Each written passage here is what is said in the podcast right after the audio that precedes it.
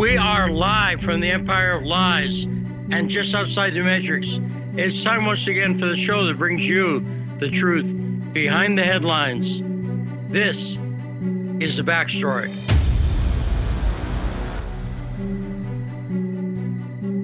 And say hello to Rod, our producer. Hey, Rod, how you doing? Rod? I'm doing good, Lee. I'm doing good, Lee. By, by yourself.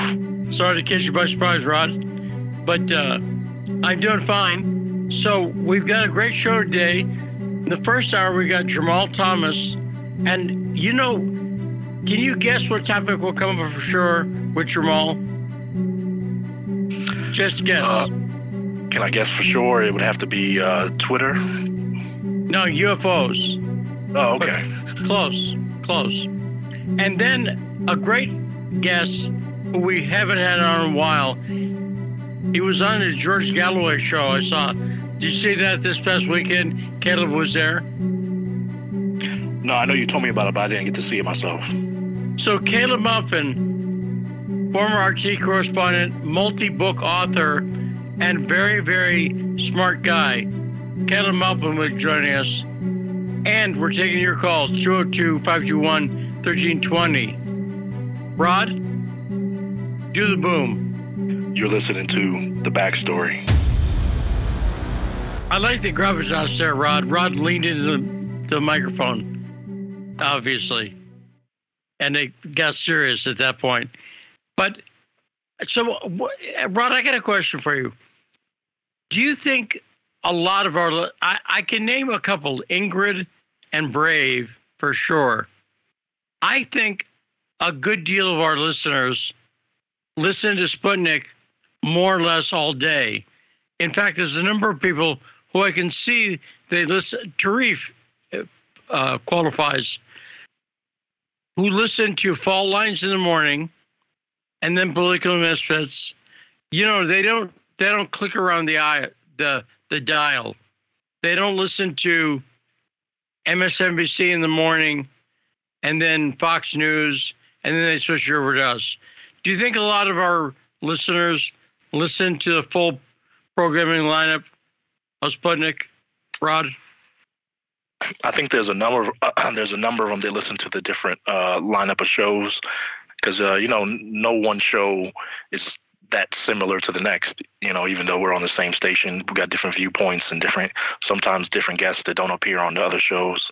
So, uh, but I think there's a few that do listen to all all of the shows on, on the station. And so, so, so I think so too. And for that reason, you heard the last ten minutes of By Any Means Necessary today, right? Correct. Because because people don't know, if you don't know the technicalities of radio, Rod and I listened the last ten minutes because our engineer calls us about ten minutes before the show starts, and By Any Means is on. So what we're listening to for the final ten minutes is By Any Means while we're waiting to go on the air with this show. Right, Rod? People, people right, don't think right. we're – right. And did you hear them talking briefly about the Elon Musk cartoon that he tweeted today, the stick figure cartoon? Yeah, I did hear them talking about that. And that was uh, it was kind of, uh, I would guess you would say, enlightening to see how people on the left see the woke spectrum. Well, I, I, so here's what I'll say. Not all people on the left, because – and – you know what I mean? We've had plenty of guests on the left. Ted Rall, for instance, who was a guest on By Any Means, he's as left as you can get. He's a bona fide leftist, right? I mean, is there any doubt that he's a leftist? No, no, no, and, and uh, just that. But uh, but it just goes along with uh, what they were talking about. That you know, that woke people who uh, associate say, associate themselves with woke and left. It, there's a there's a fight between that, you know. There's an infighting between that. There is, but but the my By Any Means section, they don't acknowledge the fight. They don't acknowledge that you can be on the left and disagree with the woke ideology. Did you hear that? Yeah, yeah, that's why I said it was it was enlightening to hear that they didn't, you know, they didn't really they didn't really go along with the joke, because, you know, I know somebody like Ted probably probably laughed at it because he, he knows what that means. But uh, it was good. It was enlightening to see they don't agree with it. Well, do me a favor, Rod. Describe the this Elon Musk cartoon for the radio audience. You know, if you were describing it to someone who hadn't seen it at all, what was the point of this stick figure cartoon that Elon Musk tweeted out?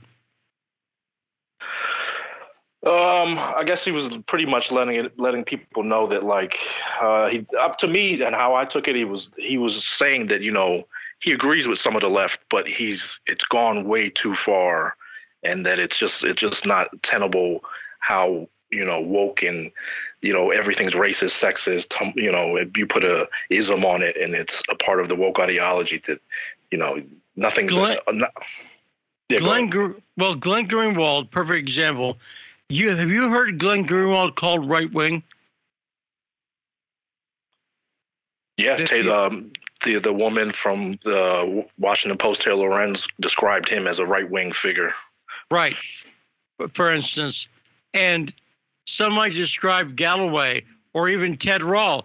A lot of people who are on the left, clearly on the left, and by many means, some of them are socialists. That's you're on the left. Uh, when people who are clearly on the left are labeled as right wing, so Elon had there were kind of th- not panels, but I'll call it three parts.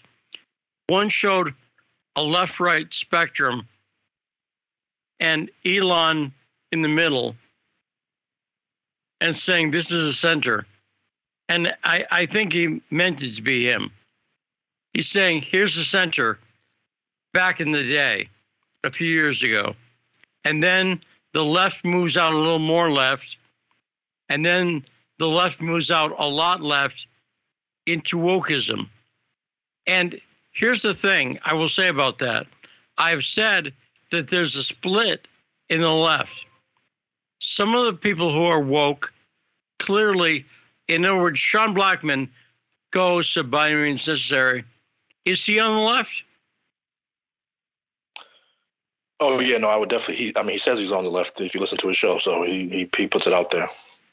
Right. He, he, he is. I'm not questioning his leftist cred. Now, I could say that he's apparently contradicting Marx by making it primarily about identity politics as opposed to class politics. And that's what people like George Galloway and Ted Rall say. Do we have a clip? Uh, wait. We don't have any clips yet. Se- se- okay. Second hour. Okay. But I'm I'm not questioning Sean Blackman's leftist credentials by saying he agrees to the woke ideology, because he clearly does. He clearly agrees with the woke ideology. But I don't think you're not a leftist if you don't agree with it. And there's a weird contradiction. While the left, and by the left, I don't mean, I mean, broadly in this country, the people who are not on the right, Democrats, you can't call them on the right. The people who are simultaneously have become more woke and at the same time more establishment. The Democratic Party, let's just pick them. The Democratic Party, is there any doubt that they have paid a lot of lip service and a lot of policy to the woke movement? Oh no, without without a without a doubt, that that is their that is their platform now. Uh, the woke ideology is front and center, and they put it out there. Um, we just, probably tomorrow we'll have it, but uh, we just had the head of D H S, uh, Mayorkas, talking about where he agrees with amnesty for all uh, illegal aliens because it'll be easier on the immigration system. And uh, that's, you know, open borders is a part of the woke ideology. Nobody's uh, illegal. Agreed. So uh, simultaneously, we've had two things. The Democrats have become more woke and this is explicit and it's clear. But the Democrats have also become more cravenly paying fealty to the establishment. Have you noticed that? They now love the C I A. They love the F B I. When the C I A and the F B I were going after Trump, they sang their praises on Saturday Night Live skits and so on. It, it's an interesting thing that they are simultaneously more woke, and I think that's unquestionable, but Democrats are also more pro-establishment and more pro-war. Hey, hey Lee, um, we, we do have the clips ready, and uh, just to go along with what you're talking about, um, you know, the title of today is that the, the, the Biden administration sets up the Ministry of Truth, and the head of it, of the uh, Disinformation Board, is this woman named Nina Jankowicz, I believe that's how I pronounce her name, and we have a clip of her talking about uh, color revolutions. But if you listen to, I don't know if you've heard this clip or seen it, but she she, she uh, talks about color revolutions as a good thing. No, I haven't heard. How long is this clip, Rod? I think it's like a minute and a half. Okay, I, I'm going to step away from the microphone uh, while this clip's playing. I'll signal when I'm back, but if, if I don't say something, you pick it up after the clip, okay? Yeah, no problem. Thanks. Okay, let's play it.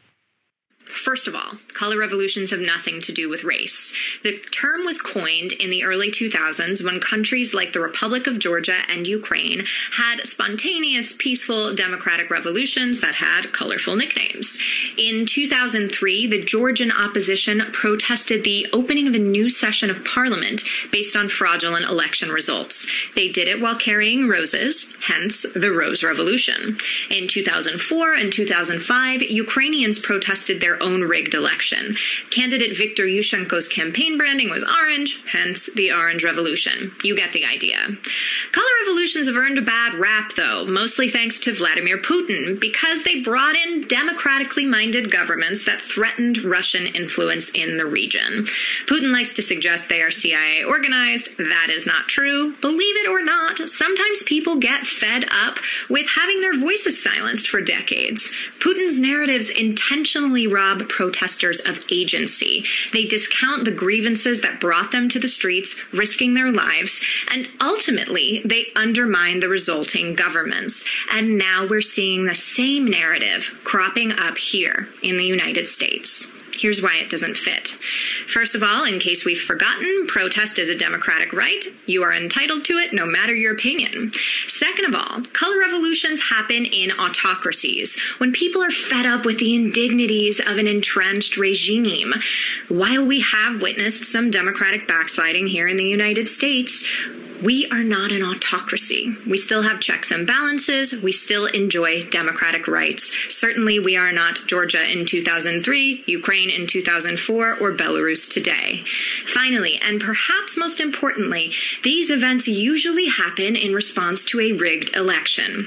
Even today, we should still have the confidence that our votes will be counted fairly and accurately. That confidence, by the way, young lady.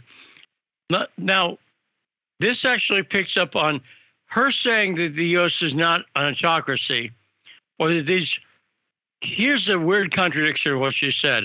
She's saying protests are a sign of autocracy. Well, make up your mind. Aren't protests a sign of freedom, that they have some freedom to protest?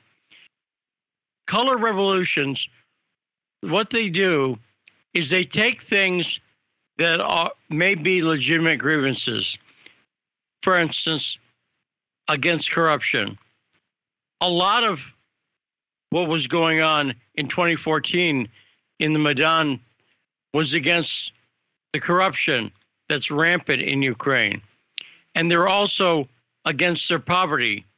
And they were blaming that on the fact that they weren't as close to Europe. They thought that being aligned with Europe, because it's the Euromaidan, would bring them wealth.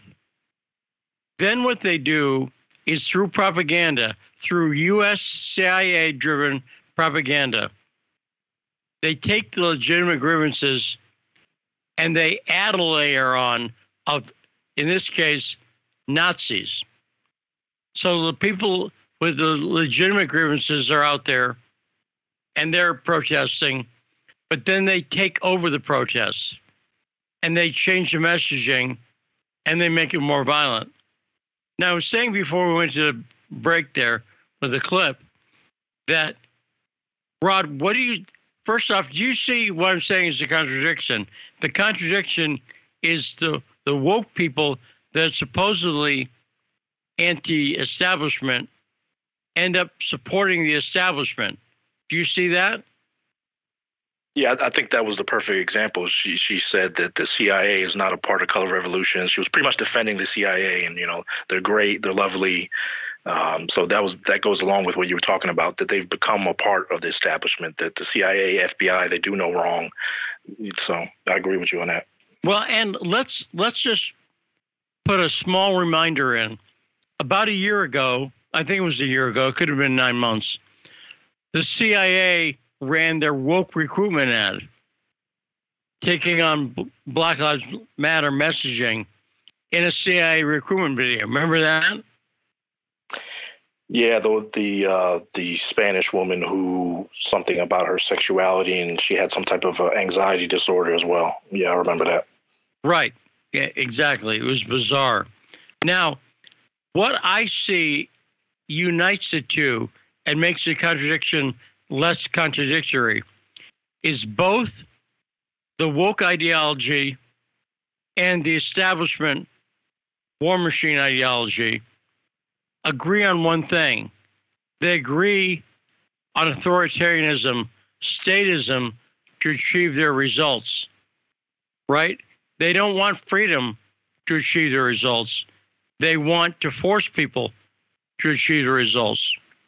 And the woke people feel they can do this through protests. They use protests as their means. And I put this up before. I covered protests when I was at Breitbart for a couple of years. And I did every May Day protest and everything else.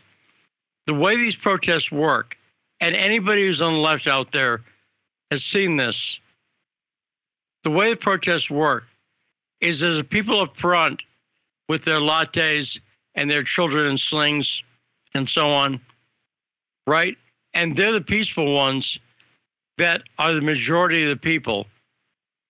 Then at the back of the protest comes the black bloc, and they're smashing windows of Starbucks because they don't want to interrupt the front of the line from getting their Starbucks.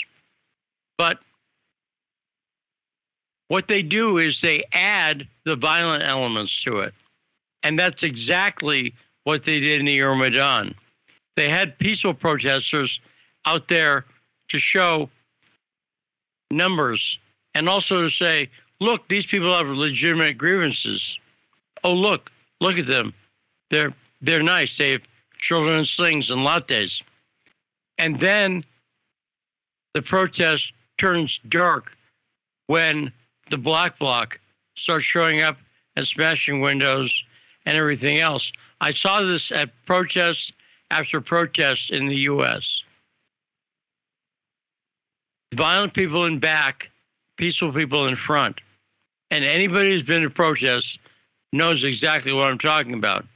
And the way this is uh, policed in the protest movement is through something that organizers of these protests called diversity of tactics.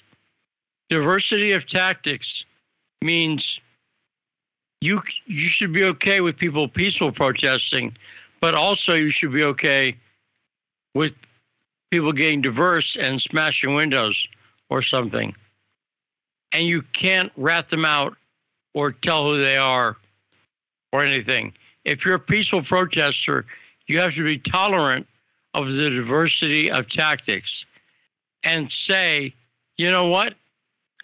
They're on our side, so it's okay if they smash windows, or it's okay to use the Ukrainian example if they're Nazis or whatever. It allows people to accept the tactics and extreme ideology of these people because the woke ideology, and getting back to Elon Musk cartoon, then he shows that it's gone more extreme. So, uh, and I'll give a practical example. Elon Musk strikes me as someone not homophobic, for instance. I have no reason to think he is. But the definition of homophobic changed. I would be shocked if Elon Musk a few years ago was not in favor of gay marriage. Pretty much everyone I knew was in favor of some form of acknowledging gay relationships legally. Do you know what I mean, Rod? Did you hear many people saying, no, no, no. If they're dying in the hospital, don't let their partners visit. Some some people were saying, don't call it marriage. Yeah, no, I did. I did. I did uh, hear that argument of uh, instead of a marriage, call it a civil union or some type of union. And so I, I did hear that fight. And a lot of people, you know, uh, but not anything where like like you said, if somebody's dying or no, don't let them see their partner or their or, the, uh, or their loved one. So no. And uh, just to let you know, we got uh, Al Killer on the line.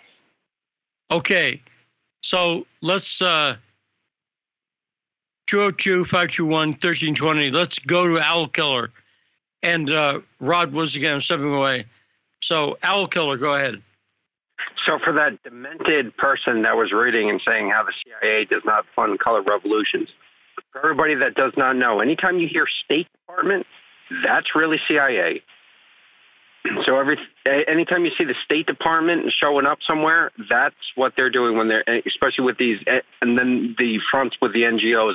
That's the other thing, because you can't justify uh, overt uh, government spending, so you fund the money through an N G O. That that's how that game works. Um, when you when you you know you'll also you talk about Glenn Greenwald, but I, another person that you're hearing being mentioned as far right is Joe Rogan. Joe Rogan's been in favor of stuff like gay marriage forever before it was even popular. He was in favor. He's he's even in favor of um, universal basic income.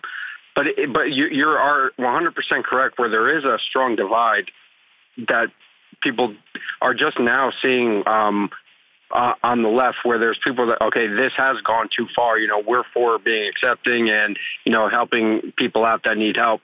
But the woke ideology is just eating itself. Um, I I do I do think that when you're when you talk about how they are able to get um, people on the left to actually support um, the establishment, it's because legitimately, like e- even with Black Lives Matter, they have legitimate grievances. You know, people that want their tuition um, uh, paid off. They have legitimate grievances. People that are out of work have grievances. But what they do is they redirect the anger on the policies onto people that had nothing to do with it. And that's that's where they've been successful in, you know, rather than people, you know, um, you know, Occupy Wall Street, I think, was something that the I, there was some there was legitimate grievances with the big banks that have been they, they get bailed out and everybody else gets stuck with the bill. Um, what they're what they're successful at doing is they're successful at pitting us against each other, rather than us saying that, hey, we we don't all have to agree, but we do have a common enemy, which is the global, which is the globalist ideology, the woke ideology, and we need this this country needs to come together. That, that's uh, pretty much what I wanted to get, to get off my mind.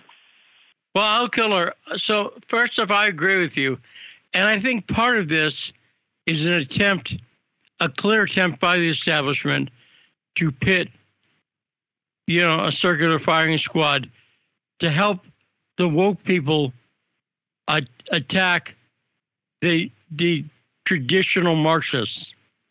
I, I think part of it is they're laughing when, you know, they see Glenn Greenwald called right wing, which is a mark of poison. And it was just saying, don't listen to Glenn, Glenn, Glenn, Glenn Greenwald. And Glenn Greenwald is obviously an anti-war, articulate, good journalist. And he's right-wing. And by defining him as right-wing, they say you shouldn't listen to him. So you agree, Al Kohler? Uh, uh, exactly. So it's like if some, and they do it in the reverse too, where you can't listen to him because he's because he's supposedly right wing. Anything anybody they the way they suck people into agreeing with everything is they say something that you agree with, and then they make they recruit you. They like suck you in, and you you have to agree with everything they say at the same time. They do it the, the same way they try to make you not listen to somebody. That they, they make you subscribe to their whole ideology because you agree with one thing they say, or maybe two issues. So that's I've noticed a lot of that too. They're very good at much better than the right. It's why I, it's why I think they'll they go after people like Rand Paul or Tucker Carlson. You've heard those guys. Rand Paul or Tucker Carlson are anti-war broadly, and I think reasonable people. In other words, they're not uh, the equivalent of Jesse Helms in the eighties, of somebody who's an extreme right-winger and likely has a lot of views that moderate people wouldn't agree with. But the reason they hate Tucker and the reason they hate Rand Paul is because they actually do say a lot of things that people on the left might agree with. You, do you agree? I, absolutely. But I, I think that they hate Tucker even more because he is, it's either him or his writers, but whoever is doing it, he exposes them. It's the way he exposes them and makes them look like fools. They can't have somebody like that being seen by everybody because it's like, oh, that makes sense too. Uh, you know, that that is right. And then, then you see, oh, Tucker Carlson is, I mean, look look at the people. They, I mean, majority of the Republicans won't even go on his show because he's anti-war. Right. And, and, and he has a book out, a book that's named after a Grateful Dead song, by the way, ideally. Hey, now. Uh, He has a book called Ship of Fools, because Tucker's an edited, as I pointed out. And he used to, when he went to prep school, he used to trip. So file that away for future reference.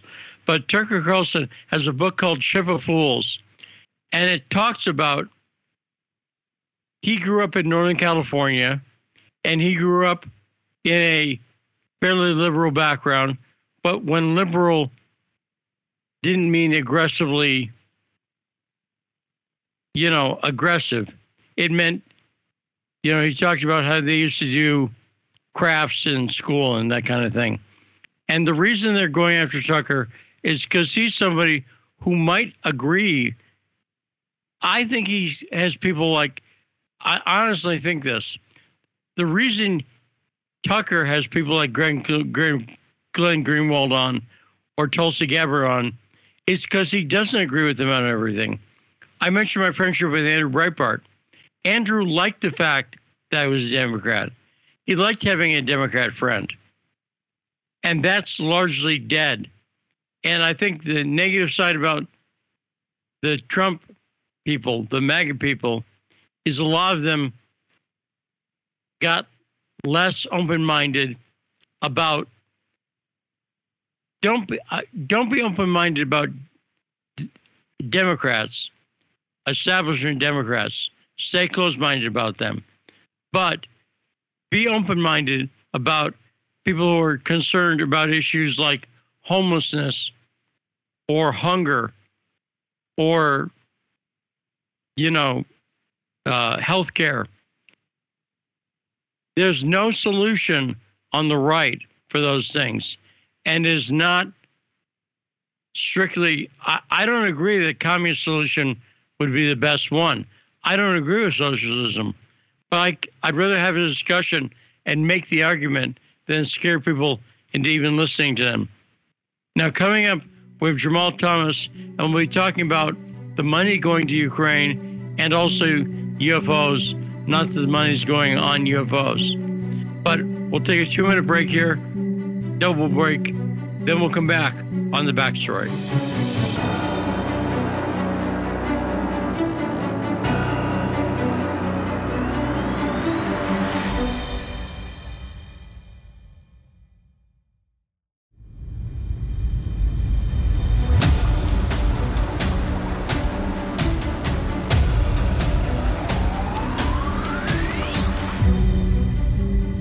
are back on one oh five point five F M, A M thirteen ninety, with the backstory. Joining us now, co-host of Fault Lines in the morning, Jamarl Thomas. Hey, Jamarl, how you doing? I'm doing all right. How's it going, my man? Doing okay today? Okay. Yeah, no, yeah, I'm, I'm so-so. But uh, but it's yeah. nothing you did. I'm just, well, I hope you know, I did. It was like, oh, no. He's coming on. Oh, my. So let me ask you uh, a question. It's cultural. Did you, you're, you're noted as the U F O expert on the station, and you do know a lot about that. What did you think yes. of the film, the Steven Spielberg film, Close Encounters of the Third Kind? Speaking as not from a film critic view, but from a uh-huh. UFOologist view, what did you think of that film? I thought it was a great film. Because if you notice, like, the people in the film didn't act um, – I'm trying to think of an example. Like, sometimes it's cartoonish. And all things being equal, I would hope – like, for example, let's say Independence Day. And so it's like, okay, there's a ship the size of, a what, like a fourth of the moon, and it's getting close to Earth. And but the human, the plucky scientists – plug in their laptops into the alien craft so they can do it. It's like, all right, dude, just stop, just stop. Like, as opposed to this kind of thoughtful film where these two groups are trying to make contact somehow, even though there's this kind of radical difference between these groups. No, I love that. I thought it was good. I thought it was quite good. Yeah. And, and you know, Close Encounters of the Third Kind had a lot of UFOologists even in it. Uh, for instance, uh, Hayek, uh, I think, played one yeah, of the. Hayek, yeah, he was an Alan Hynek. You know, right, right. He's a UFOologist, and he was one of the people who met the ship when it landed on Devil's Tower, mm-hmm. and yep. and is in the film, and he, of course, did a lot of work exposing Project Blue Book. Correct? Yeah. Yes. Yeah. Because, you know, in the Project Blue Book thing, when he initially – in real life, yeah.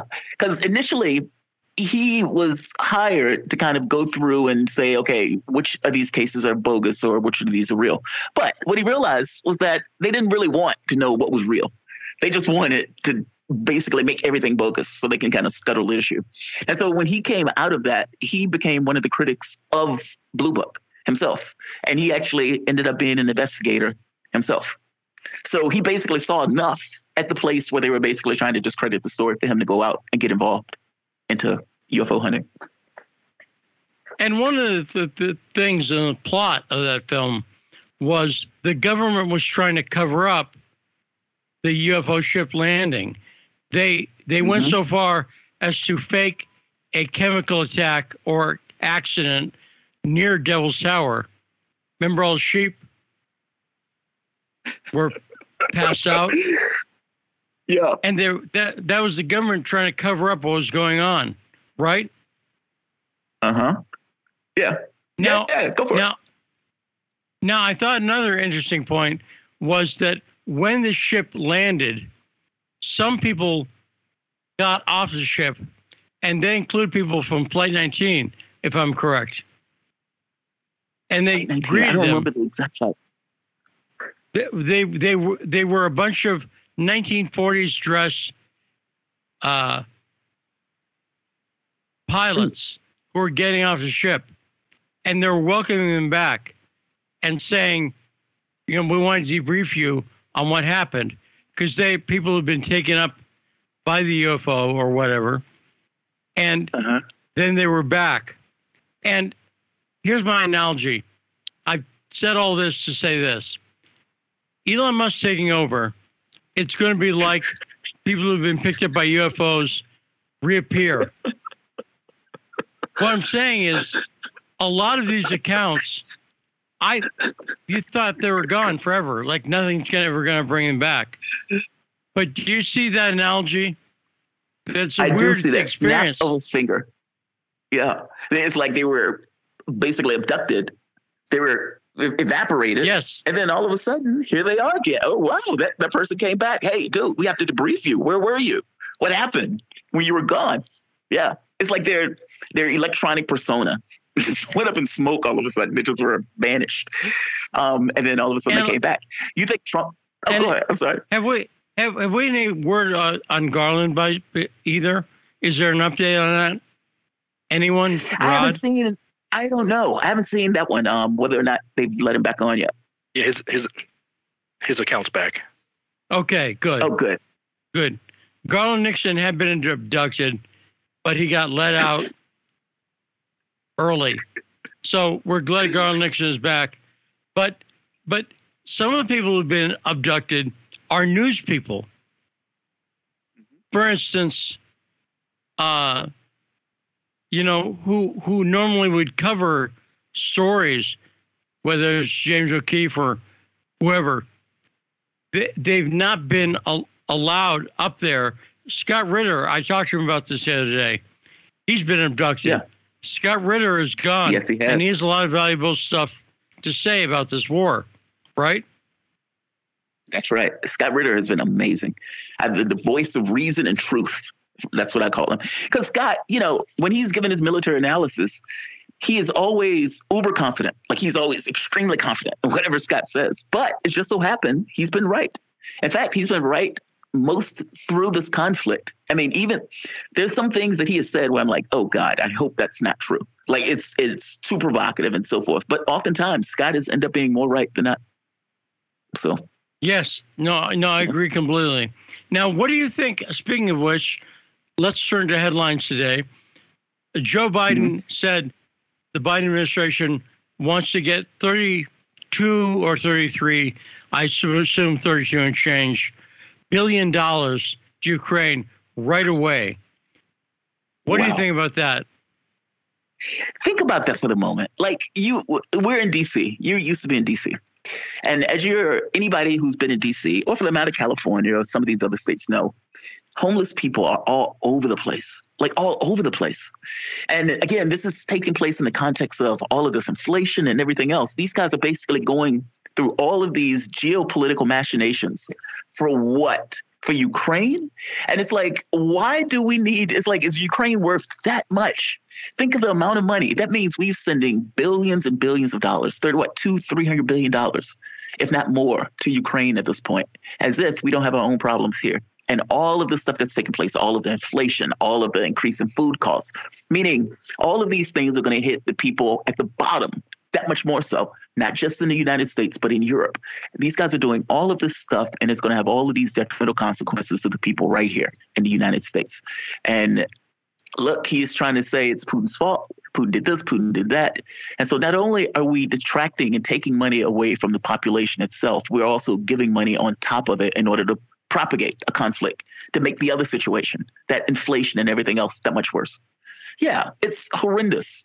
And you would hope that you had like a newspaper that would come on and say, hey, should we really be spending this much money? And what are the real consequences of this? And not just that, how do we even get here in the first place to end up in a situation where that war is taking place? But that's too much like right. That's too much. Those right. are all good questions. Let me ask you another question. Is it going to make any freaking difference whatsoever? This money going to weapons, no. is that going to help Ukraine defeat Russia? Of course not. Of course. And I don't believe for a moment that any of them believe that it is. I don't believe for a moment. I think in their heads, all right, the war has started. We've been able to get these kind of economic consequences. So we got that. Ukraine is going to lose it. But let's just try to get as much of a pound of flesh out of the fact they're going to lose it. It's that part. Basically fighting to the last dead Ukrainians. Like, hey, there's a Ukrainian over there. He's sixteen years old. Put a gun in his hand. Put a gun in his hand. Let's, let's send him out there. I mean, it's that. Let's be clear what that is. None of these guys believe that Ukraine is going to win this war. And to make it even worse, when these guys are sending heavy weapons, okay, how many weapons are you going to send? What type of weapons are you going to send? Is it something that requires training? If it does require training, how long does that training take? And you have the situation now where Russia is basically going after infrastructure like train stations or whatnot, something they weren't doing before. But now that the political calculus or the military calculus has changed because they're sending all of these weapons and these heavier weapons that can maybe even potentially hit within Russia itself, Well, they started going after certain infrastructure that would allow them to transport those weapons. So then the secondary question, or another question, how do those weapons get to the area of conflict in the Donbass region when you don't have the infrastructure to even get it there anymore? Yeah, it's almost, on some of the stuff, it's domestic consumption. Let's be clear what it is. But ultimately, we are one degree of separation away with the country giving these guys weapons to go and kill and murder Russians. I mean, we need to, like, the gravity of that can't be understated. That needs to be fully understood. One degree of separation. And you even get the defense secretary saying our objective in this, our goal, is to basically bleed Russia white. He didn't say it in those terms, but basically saying the exact same thing. I mean, this is really disturbing, uh, to put it mildly. They don't seem well, to be stopping. And, and I'll point out Sergei Lavrov, the foreign minister from Russia, came out today in the past twenty-four hours and said basically that any attempts to get weapons there will be considered legitimate targets. So Russia's saying, Russia's saying, we will attack these targets. And by the way, let me correct one thing. I, I think I'm right on this. So if I'm correcting you and I'm wrong, it's a bad correction. But I don't think no, no, Russia is attacking train stations. I think even attacking the rail. The right. train stations no, have been right. attacked by you, and and it's important to note the Ukrainians have been attacking the train stations. Yes. So I think I'm yeah. correct no, about you're that. Right. No, you are right about that. It, that was you're entirely right about that. They it hasn't, for all all intents and purposes, Russia hasn't necessarily went after infrastructure. There may be hits or something may go awry or something to that effect, but. No, it, all things being equal, their goal is to stop those trains and the transports from getting from point A to point B to deliver weapons to the um, conflict point. Um, and so, and, and yeah, you're right with the other one too. And they're clearly going after infrastructure, but not populated infrastructure. Correct. Does that make sense? Correct. Because they've clearly been avoiding civilians. So I just want to make that distinction. Well, they've been trying to go after military targets. Yeah, I mean, their main yes. objective was military targets. I mean, at this point, you can even find Western publications that says as much. Russia could decimate the country, but instead they've been moderated in the way that they've been going after um, the conflict. I mean, but let's keep in mind, though, if it's a situation where we're sending weapons and those weapons are going to be used to attack in Russia proper in the way that some of these countries have been egging on, well, it's like, A, they're not going to win the conflict in the first place. And B, you're creating a situation where Russia gets that much more belligerent in the process, just by definition of what you've been doing in order to kind of keep this process going. Like, they're making it that much worse, um, this conflict. I mean, it's, it's, it already feels pointless to me. It's very aggravating to me. Because if you think about it, Zelensky came out and basically made the point, I think this was Yahoo News, behind the scenes, they're telling me that I'm not going to be part of NATO. And yet none of them will say it. None of them would say it. None of them would get out there and say, which was basically the main thing that Russia kept saying, "Will you won't be a part of NATO." None of them would say it. In fact, they would go out, despite saying that behind the scenes, and say Russia doesn't have real security concerns. It's like, are you insane? These people are going to the Solomon Islands right now, the same people who are saying, well, look, a country, any country, as a sovereign nation, those sovereign nations can do whatever they want. If they want to get a lot of weapons and bullets and guns and point those bullets and guns at Russia, then they can do that. They're a sovereign nation. Now, we didn't think that way for Cuba. And even for the Solomon Islands, of course, with, again, independent nation makes a choice for a security pact with China. And what immediately happens? Oh, how dare you do that? How dare you do that? You just get like all of this belligerence with this kind of naked hypocrisy around this stuff. I mean, it's insane. It's entirely insane. It's very aggravating. Like I said, it's very aggravating to me because I keep thinking all of these people are basically dying. And for what? For what? For something they agreed to immediately at the point where all of these people immediately started dying? It's aggravating. And and also Biden's announced he's going to be – he wants to set up through the Department of Homeland Security a way to monitor misinformation on the social media. This has been called the Ministry of Truth. Right. right, right. That's what it is, right? That's exactly what it is. I mean, they call it, what is it? The um, governance board or something to that effect. Oh, dis- disinformation governance board or something like that. I mean, think about it for the moment. All of those stories, the N B C News article, I, I just did this article. I just did this um, video. The N B C News article that came out that basically said the U S government had been lying flagrantly and voluminously to the American public over and over again. I mean, I could go through all of it. It's an astonishing thing to read because they're basically saying, yes, the Biden administration has been lying to the American public entirely. And here are many of the instances that they've lied to the public. However, they were doing it to get into Putin's head. So that makes it somehow okay. And it's like, but dude, you carry those lies. Meaning it's one thing for the government to do it. It's another thing for you to basically carry it as if it's a true thing. And that's exactly what they did. So does the new board of disinformation, does the board of disinformation come out and debunk the stories that the government is putting out that's lying? And if they're not, then what are they there for? What are they there for? If you're not going to debunk like the lies that the government is putting out, and you've already eliminated all of the sources of information that gives an alternative point of view, then what is it there for? It's basically just putting out disinformation. Now let's go from getting in Putin's head to getting in Hunter Biden's pants for a second. Here's what I mean by that. And I haven't talked to you about this, Jamarl, but where are you on the Hunter Biden laptop? Do you accept it as legitimate, as true? I accepted that laptop from day one. I accepted it from yes. day one. And not just accepted it from day one. I was one of those people that was outraged that the New York Post was being blocked on Twitter in order to help Joe Biden get elected. Because we used to have um, Miranda Devine, the one who, the woman who wrote Laptop from Hell. We used to have her on yes. all the time talking about what was in the laptop and all that. And fact of the matter is, like the pictures of, you know, the, the, the M and M's on the penis, those are salacious, right? Those are more funny than anything else, or him talking to the prostitute, or him doing crack. No, the issue is the the emails. It's the emails. Like when they were implicating his dad, who wasn't supposed to know anything about his business dealings, in those business dealings. That's the issue. And and let me point out, do you remember during the debates for the twenty twenty election, Joe Biden lying about saying, no, that's not legitimate, and blaming it on Russia? You remember that, right? Yes. Oh, yes. Oh, yes. And, you know, and so by the was, way, you're going to love this. The woman that's running the Disinformation Governance Board, that woman is named Nina Jankowicz. Nina Jankowicz um, wrote a post early on basically coming out saying that the laptop was Russian disinformation and that Biden had put out that fifty intelligence services, fifty national security services have basically said it was Russia disinformation. That is the person, that person, that crackpot who flagrantly lied in that way and putting out disinformation will be the head executive of that disinformation board. Isn't that great? And part, and part of what people have been banned from social media is saying that it was a rigged election. A question of the legitimacy of the election.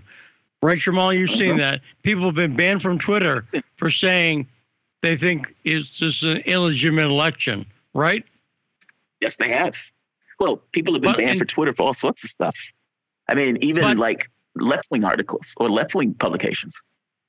Have you ever heard of one person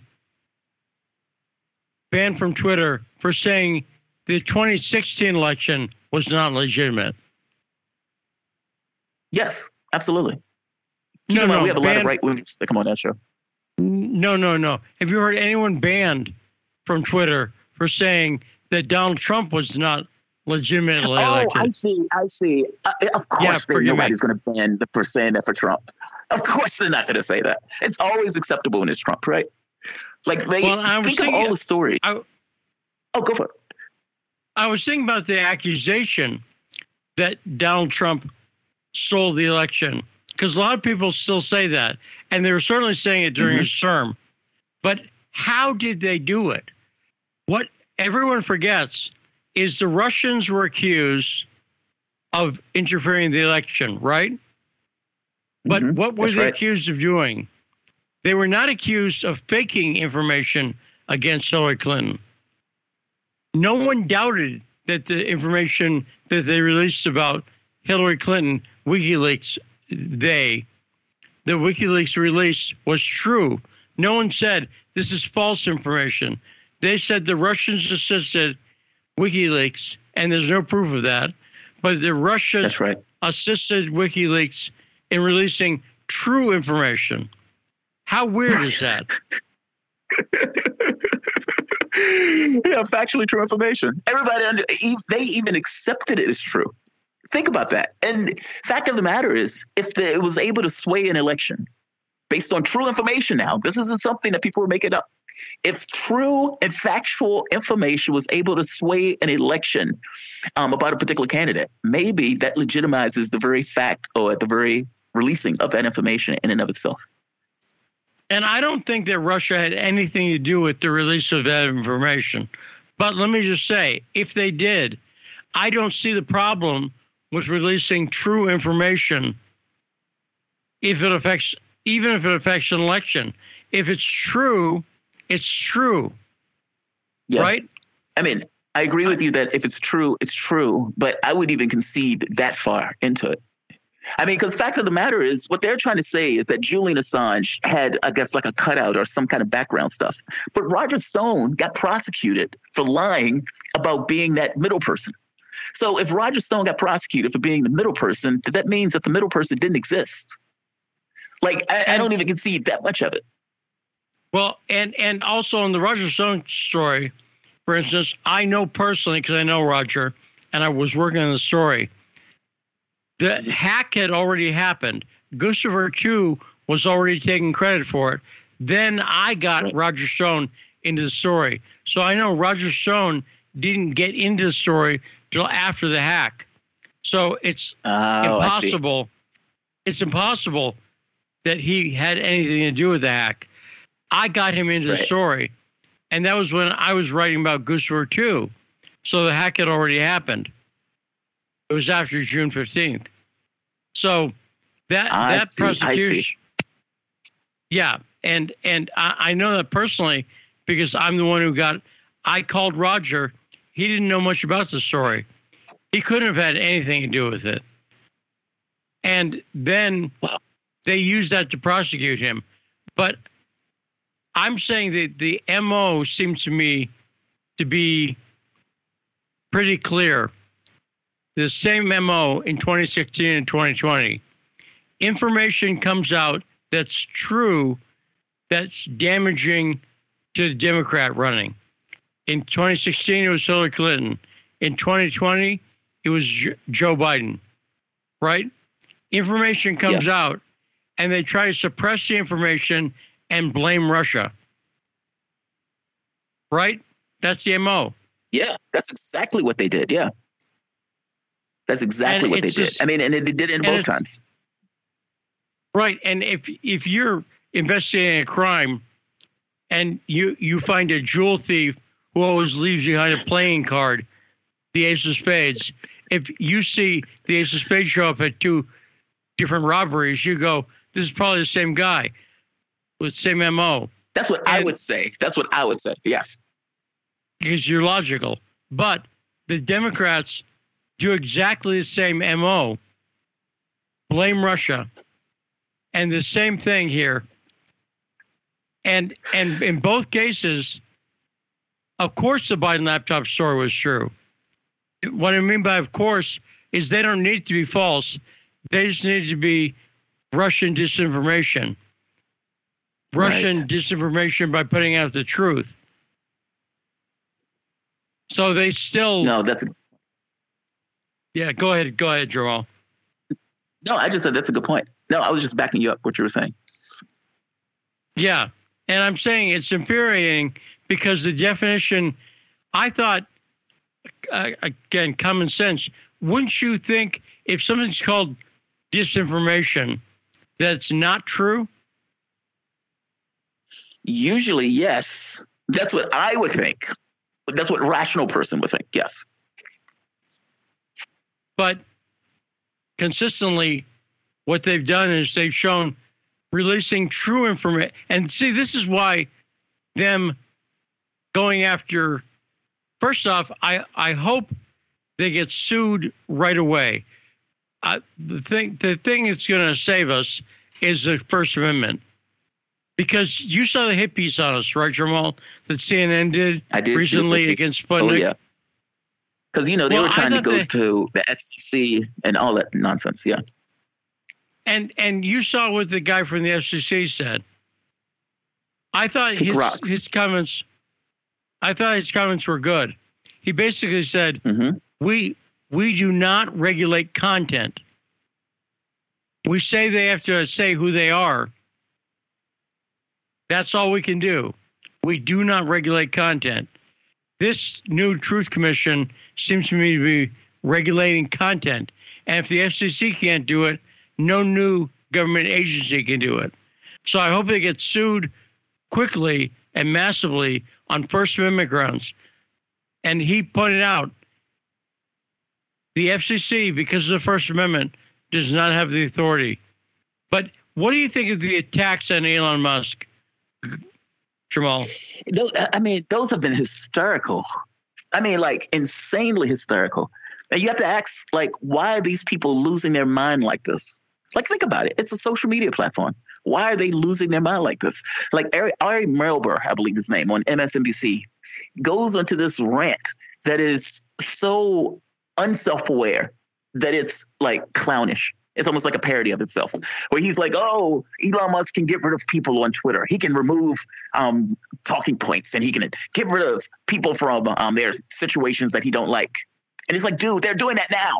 They're doing that now. That is literally Twitter now for most of the people who are on Twitter. It's like, are you insane? And, Jer- and so it's like, Jamal, you know, we're out of, people popping. Jamal, again. we're out of, we're out of time, but a great appearance, Jamal. Great talking to you.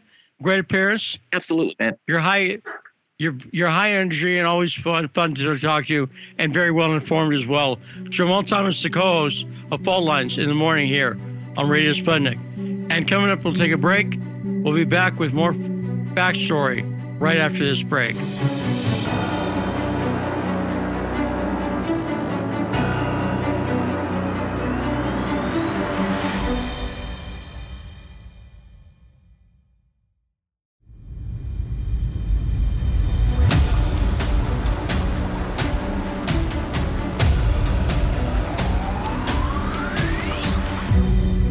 And we're back from the Empire of Lies. And just outside the lie zone, Washington, D C, it's time for the show that brings you the truth behind the headlines. I'm investigative journalist Lee Stranahan, and this is The Backstory. I love talking to Jamarl Thomas, a great appearance by him, and I'm not surprised they like Close Encounters of the Third Kind. By the way, I'm old enough that I was a young teenager, middle school age, the year that Star Wars and Close Encounters came out and were in the movie theaters. And during that summer, I saw Close Encounters more than I saw Star Wars. I love Star Wars, but I was born in C three K. So that's tells you how nerdy I am. But Jamarl Thomas, thanks for the appearance. Great job. And check him out on Fault Lines every morning here on Sputnik. Coming up this hour, another of our favorite guests, Caleb Maupin. Caleb's wicked smart, as we say in Massachusetts, and he'll be joining us this hour. And Rod? You're listening to The Backstory. I have uh, got news for you about our guest that's coming on. Uh, Caleb's actually been suspended from PayPal. Really? Yeah, that's uh, as of an hour ago. I saw him posted on Twitter, so the, you know we can talk to him about that. It doesn't. The, I saw the screenshot he put, and it doesn't seem like they're really give, putting any d- definition on why he's being suspended from uh, PayPal. It's kind of very vague. And uh, I had a friend who was a lady who was very smart about politics, and uh, my friend Heather.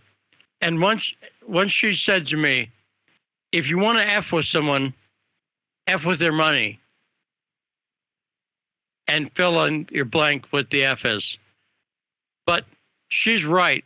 And by going after Caleb Maupin, who's one of the people who provides a tremendous amount of information, and I hope, luckily, he can work around this. And I hope Elon Musk, who's one of the founders of PayPal, can exert some influence. He, he he made a tweet today where he said, I'm simply saying Twitter should be without political bias. And that is all he's saying. And it's, it's my same thing. What's that? That's racist. Yeah. Well, yeah. And, and, uh, it, it, you know, it's funny you say that, and it's a joke, and I get the joke, but did you see the headline? I forget what it's in, a magazine or Washington Post or something. They said, why Elon Musk take out of Twitter terrifies black people. Did you see that headline? Yeah, actually, I did see that on Twitter. I saw people were making fun of it because, you know, what what is Elon what has Elon Musk done up until now that is the where he's, you know, some type of big bigot or racist against black people, but now he wants to he wants to buy Twitter. It's just it's just the Democratic narrative. They have to use black people for everything. You know, we must keep the borders open. It will help black people. We must keep uh, abolish all prisons. It will help black people. You know, and you name it. You know, we must help Ukraine. It'll help black people. That's that's their line. Yeah, and, and it's bizarre, uh, and also, you know, I, I'll steal the line from Dave Chappelle, and it was a good line, but he he was talking about uh, white people in in reference to this, who complain about certain things, and he said, "Brittle spirit." You remember that line, brittle spirit? Uh, no, I well, couldn't remind me though, but I, I'm a fan of Dave Chappelle, but I don't mind this one. That was the punchline. His punchline was, you know, white people are complaining about, it was something that white pe some white people do complain about. And he was saying, my people were enslaved, brought here in ships. And he said, and they're complaining about this, brittle spirit. So let me point out that if you're a black person who's terrified of Elon Musk, that's a brittle spirit. Can you imagine some brother being afraid of Elon Musk? If you met him in an alley, would you be at all intimidated? I'd, I'd ask him what he's selling, because he, he would seem like a guy who would be selling something in an alley. He's a, he's a Canadian nerd. I'll put it like this. He's, he's a South African. South Africa. Isn't he? Isn't he Canadian too? He's been all over, so I'm, I'm, I think he has a connection in Canada as well. Oh, you know, I bet I I heard something weird. Have you heard that people are saying Elon Musk lives in spare rooms? He lives at friends' houses. He doesn't have a home, a permanent. I did see. I did. Yeah, I did see that on Twitter that he just doesn't uh, he doesn't have a house. But I think I did see a couple of years ago. I, th I thought he bought some famous person's house that had like trap doors and all this other stuff. I can imagine he buy a house for fun, but I can see Elon Musk just as staying with whoever he's staying with, because he, he he needs to be where he is at any given time, and he he could afford to buy a house in any city he wants to be in. But why? Why not stay in a spare bedroom? But I thought that was quirky and typically Elon Musk-esque. But the idea that black people are terrified of Elon Musk, brittle spirit. What kind of chicken? I think the average black person is tougher than that. Because, by the way, I think the average anyone is tougher than that. Who's terrified of Elon Musk? What? Uh, that's a, it's a good question, Lee. I mean, I don't. What what has he done? I mean, people were praising electric cars when he came out with the Tesla, but all of a sudden now he's, uh, you know, public enemy number one. And just to let you know, we got Malik on the line. Okay, and we'll get to Malik in one second. Uh, you also point out to me something, Rod, today that I had not seen, that the Kremlin has come out and said basically that they don't think Elon Musk can save Uh, free speech. And as far as that goes, I agree with that. Does that make sense? That yeah, no, I, I think I, I think I agree with that too. Yes. And and so while I don't think, I'll put it like this, I the odds are long against him. Because look at what happened. Elon Musk buys Twitter, and Joe Biden announces this unconstitutional, I'll say it again, unconstitutional new government agency that's going to regulate truth. The guy who lied his way into office is going to regulate truth. So I think Elon Musk has huge forces against him, and I think it showed itself right away. But I must say, while Elon Musk might not be able to single-handedly defend freedom of speech, he's exposed something. He exposed something for what it was very quickly. And so, you know, I understand, but, but I'll say this. I give him credit for trying. And until he doesn't succeed, I'm willing to give him the benefit of the doubt. I'm willing to say, as long as he's doing the right thing, and so far he hasn't sold out. The government, he's up against the government, but the Constitution, the First Amendment, is pretty sure to win a lot of court battles. They'll have to radically redefine the First Amendment in a way that I think even many of these government statists are unwilling to do. They don't want to come out and admit they want to get rid of the First Amendment. You know, say, before they were able to slough it off, well, it's not against First Amendment because it's a private company. Now the private company's in the hands of somebody who's pro-free speech, now it's a new government agency. So, interesting. two oh two, five two one, one three two zero. Let's go to Malik in D C.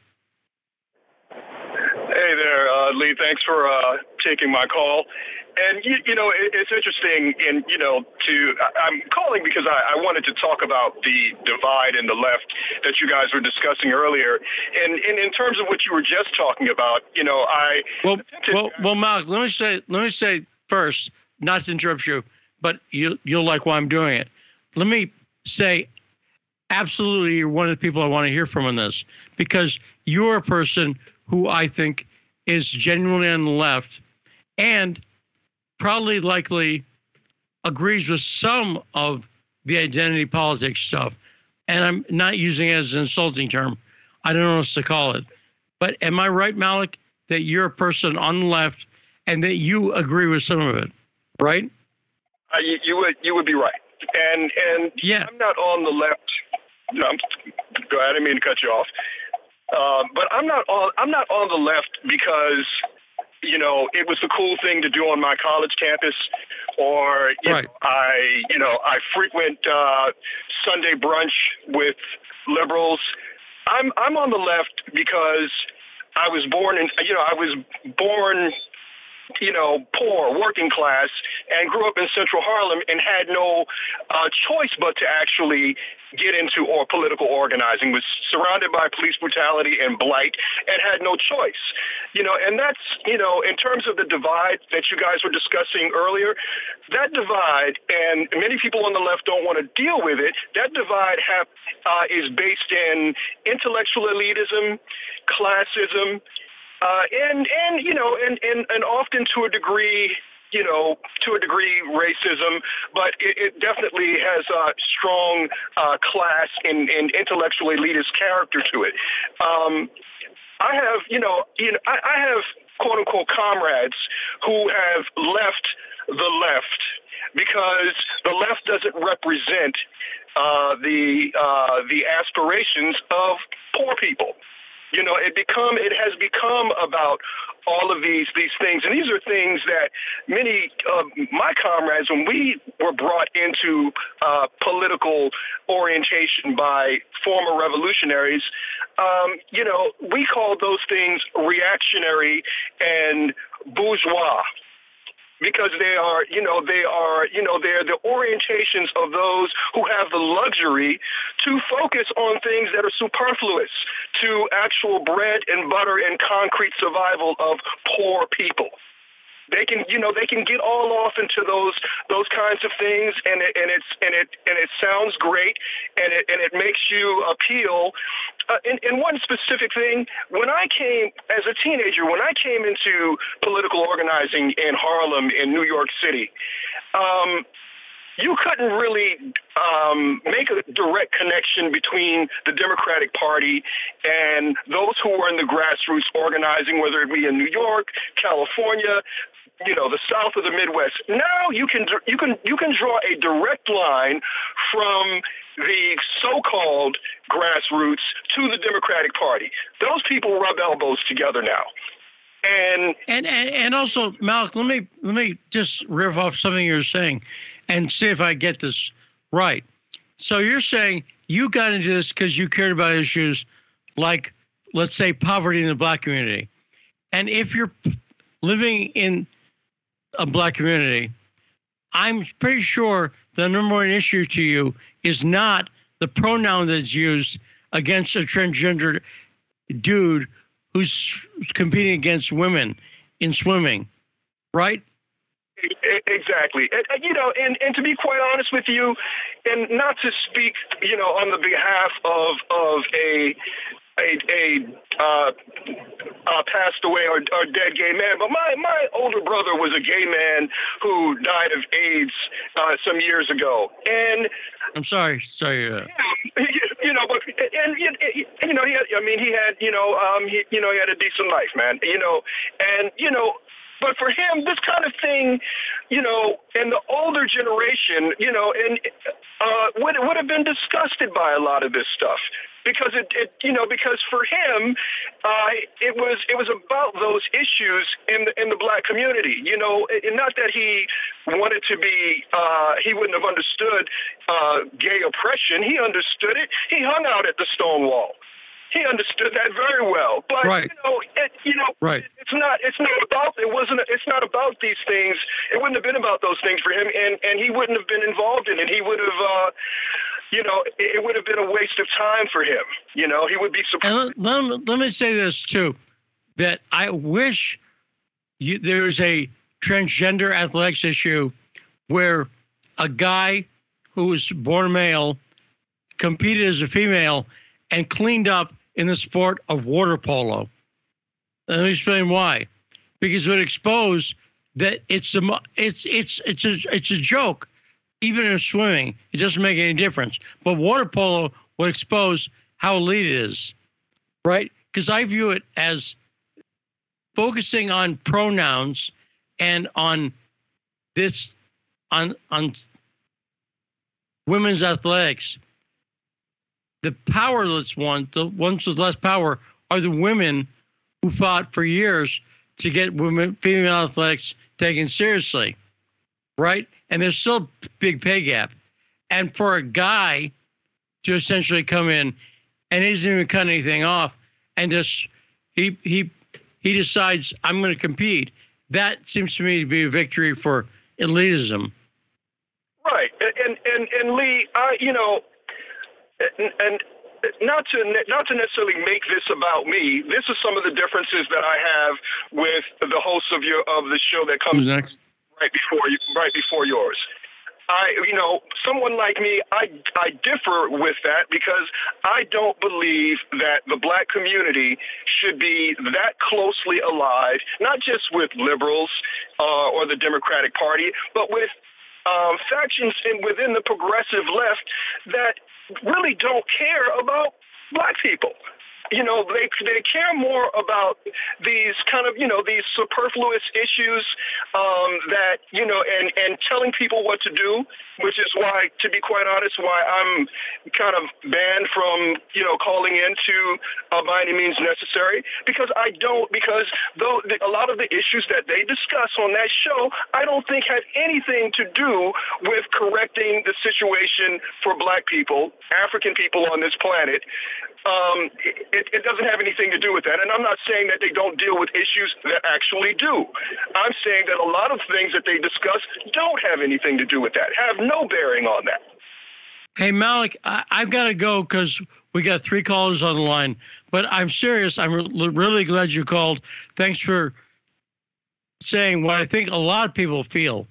And let's go to David in New York, two oh two, five two one, one three two zero. What's on your mind, David? Uh, hi, yes. Uh, can I change the to- topic to, to something uh, relating to U F Os? Sure. Okay, well, uh, this this is something I wrote about, uh, well, ten years ago, and I, I think it, it, it, it, it the, your interview with Jamarl Thomas reminded me of this. Uh, it's about a minute. Can I read it? No. Go ahead. Okay. Uh, my take on the U F O phenomenon, it is, it's a skeptical take. Basic, basically, I think humans have a superstitious gene. In other words, at a gut level, we are all superstitious. Only conscious, rational thought can override the subconscious pull towards belief in the supernatural. We have to fight off such beliefs since they are instinctive. Otherwise, we would quickly regress back to sun worship and human sacrifice. Without modern religions, the world would be a very occult place. Of course, one can argue that modern religions have simply tapped the superstitious gene and channeled it to their own advantage. Um, let's see, I have to go to another page here. Oh, one second. Uh, it's it's one, half a page left. Uh, uh, Uh, channel to their own advantage and promoting their own supernatural concepts. But relating back to U F Os, I believe that most, but maybe not all U F O reports are illusions, hoaxes, or frauds. In fact, a large number of these reports have been exposed as fakes. So why do people still believe? I think it's because humans want to believe. So the popular bias favors belief, not suspicion. Uh, as Are U F O reports much different in character from reports of ghosts, vampires, witches, devils, monsters, miracles, et cetera, as reported throughout history? To my view, it's all the same thing. As a species, we can't help it. It's just our superstitious gene. Anyway, that was, that was something I wrote ten years ago. It reminded me of when you, when you I know Jamarl Thomas is, is very, uh, that, that, that's, uh, that's the finished, finished reading of it. I know Jamarl Thomas is, is very uh, positive towards the belief in aliens, or at least the possibility, strong possibility, strong, strongly tends towards that belief. And there's a sort of a pushback. He didn't actually say it in this segment. This is sort of a pushback against that. What's what's your take? Well, what I what I know, what I know for sure, is that the government is covering up stuff. For some reason, the government is covering it up, and I don't know what they're covering up exactly, or or why. But it's obvious. The Project Blue Book stuff we're talking about, it's obvious that there's a government cover-up. So I leave it at that, and then I look at a lot of stuff through that lens. I go, if they're covering it up, I assume they're doing it for a reason and try to figure out what that is. But good call, David. Thanks a lot for calling. two oh two, five two one, one three two zero. Tarif, what's on your mind? How you doing? Thanks for taking my call. First, I'd like to say free Julian Assange. I have a comment. I was reading the tweets today. Pip Asglar and some other people was tweeting out.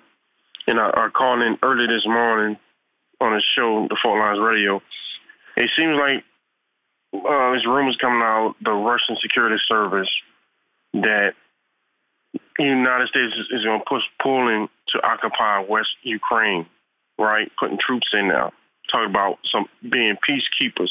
Not only them being peacekeepers in, in West Ukraine, but they're also pushing Romania and Ukraine to go into Moldova to uh, be peacekeepers in Moldova and probably go into Transnistria as well, which is Russian um, um, uh, separatist enclave.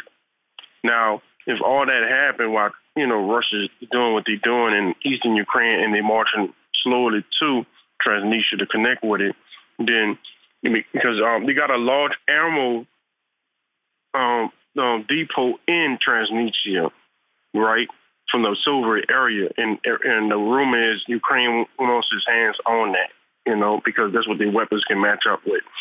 So we're gonna see how this play out, because if they occupy Moldova, then Transnistria, then things can get a lot of hairy. You might have the beginning stages of World War Three. That means NATO is involved now. So we'll see.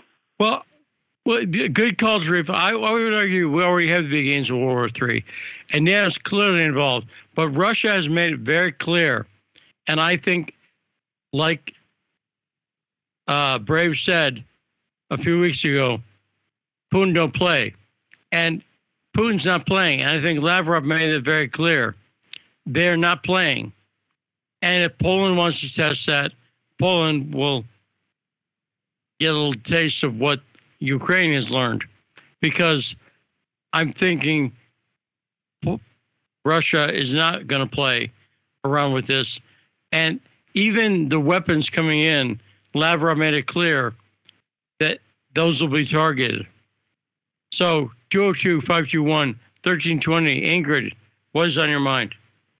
Well, thanks for taking my call, Lee.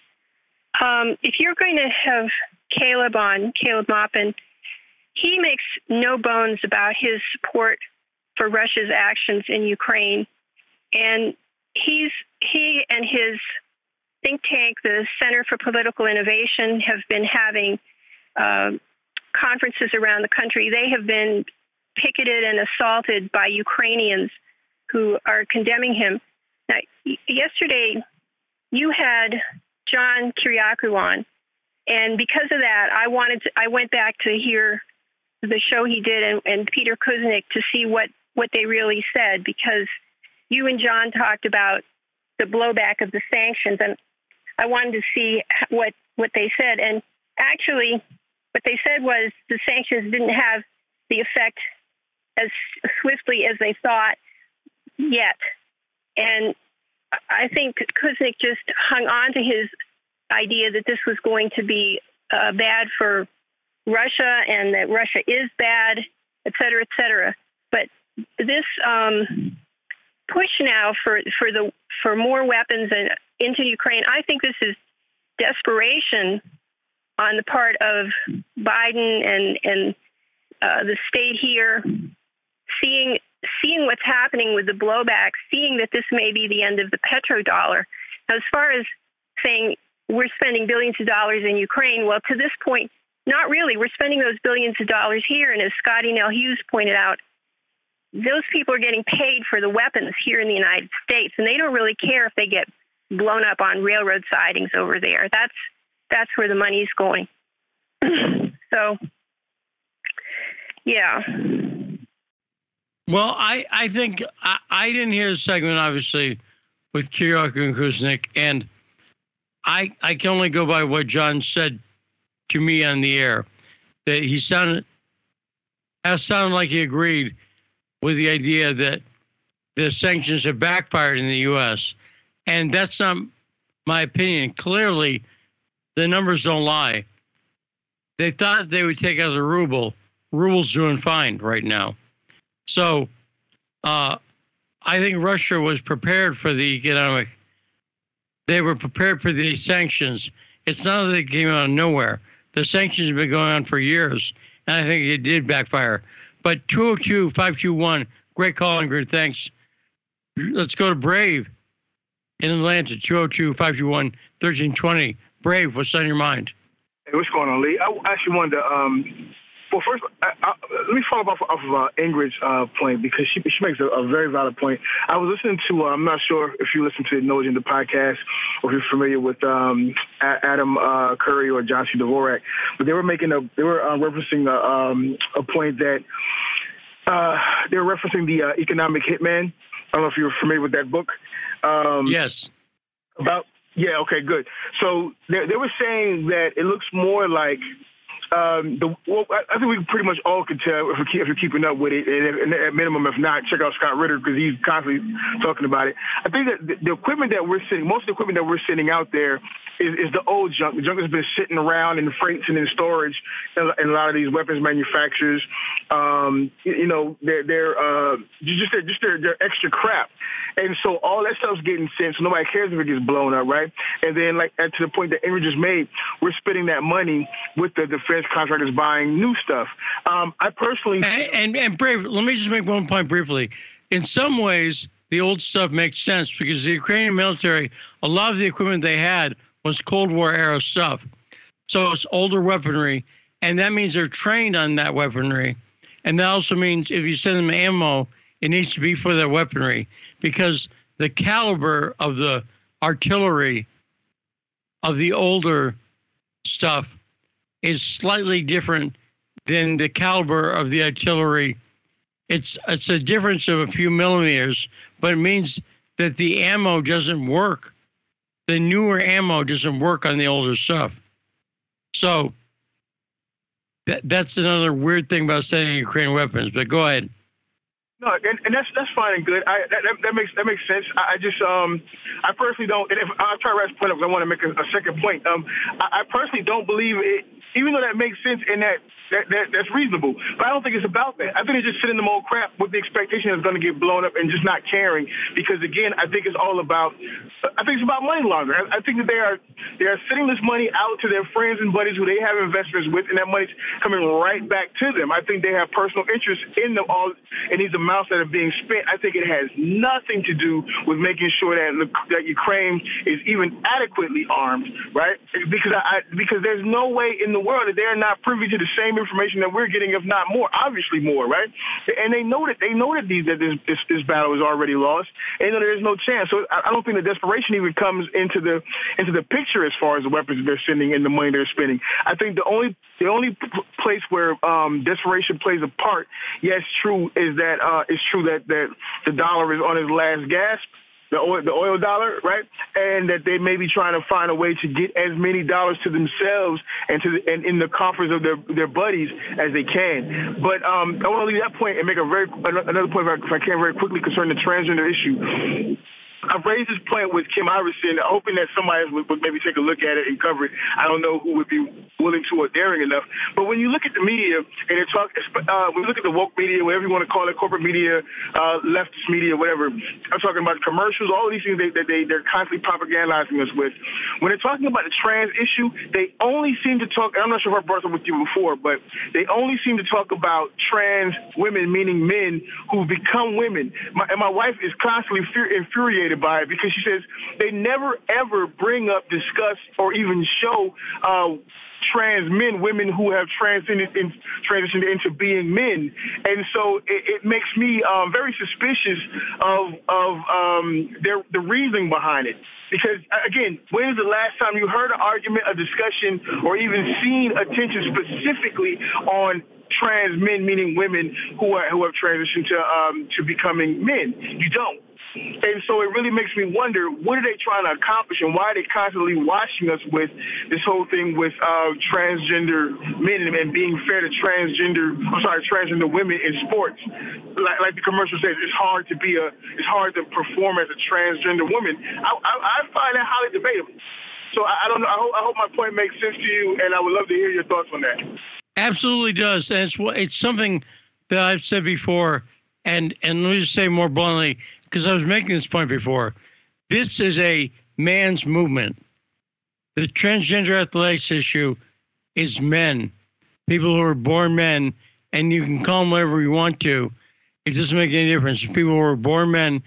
And the reason there's no trans women, no one, no one wants to, a trans woman competing as a man in weightlifting is going to lose, right? And that's one reason. Not a lot want to, but it's an absurd. It's a. It's almost a reductio ad absurdum of the woke movement, and that is a big a woke is, issue as exists today. So I think it drowns out other issues that have more legitimacy uh, towards inequity. But great call, Brave. Thanks so much. Let's take a short break. When we come back, the newly defunded, but great guests on the show. We're looking forward to talking to Caleb Maupin right after this break on The Backstory.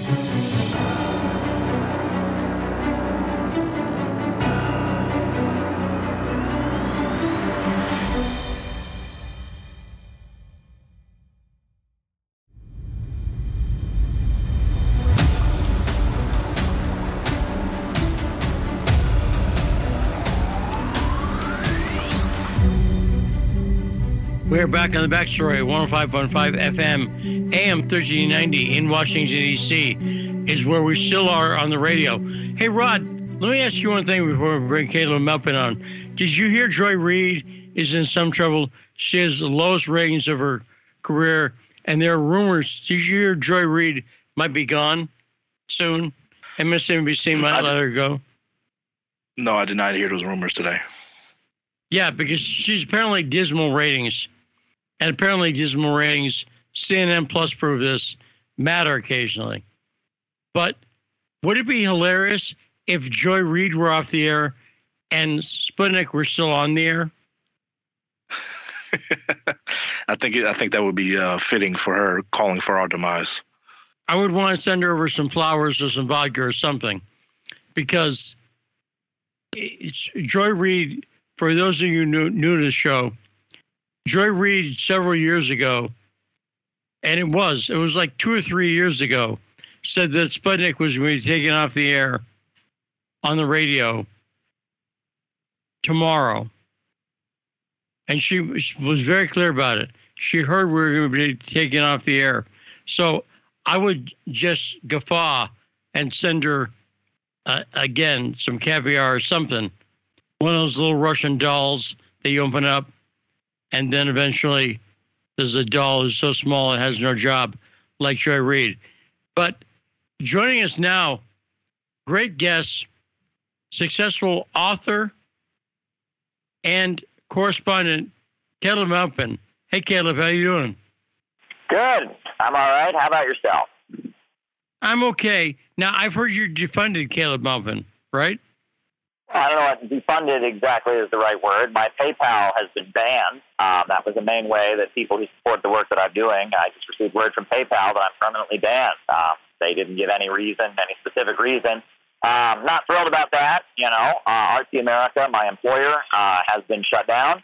Um, you know, I'm still doing reporting from Mo- from Moscow uh, for R T International. But uh, yeah, yeah, these are tough times for those of us who challenge the prevailing narratives. Uh, and as I'm now, aware, I mean, now are you are, are you in Moscow? No, no, I'm in New York City, in Brooklyn, okay. My neighborhood. Oh. No. Okay, that that would be exciting. Because I thought, you know, I'm used to you being in New York, but you're saying that R T International is still broadcasting. And I noticed they put out a lot of great stuff on YouTube, and that you've been picked up and you're working with R T International. Sure, yeah. And I mean, you know, I mean, I, YouTube has banned R T International. I have a YouTube channel. I'm YouTube streaming almost every day. Uh, you know, uh, Rumble, you can watch R T on Rumble. Uh, you can watch uh, R T on R T dot com. You can hit live. Uh, you know, a number of places that you can still watch us. But yeah, YouTube has shut us down, and uh, R T America, the company, has shut down.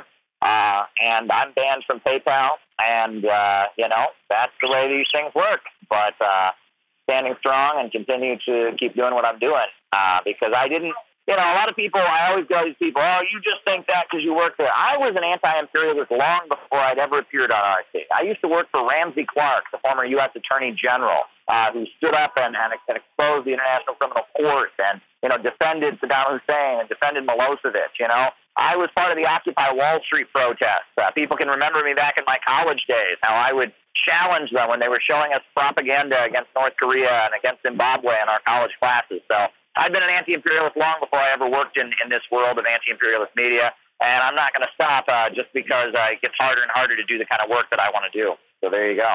And also, let me point out, no one is coming out and saying that they take uh, – like I, I put in my profile – I stand with Russia. That was not a big career builder, right? Right. Working for R T was not the path. It's not the pathway to greater things. I think working for R T is great. And I think working for Sputnik is great. But I don't do it because I think I'm going to get picked up by Fox, or you're going to get picked up. You you kind of shut down mainstream media outlets would be unlikely to hire you, no matter how good your work is, because your work is good, right? I mean, if you want to sell out, you pick the wrong direction. Yeah, and I don't think I would ever be able to work at mainstream media, because if they came to me and said, oh, you know, we want you to say there's weapons of mass destruction in Iraq and the U S A has to invade to protect us from a mushroom cloud in our cities, I would tell them, you know, where they can shove it, you know?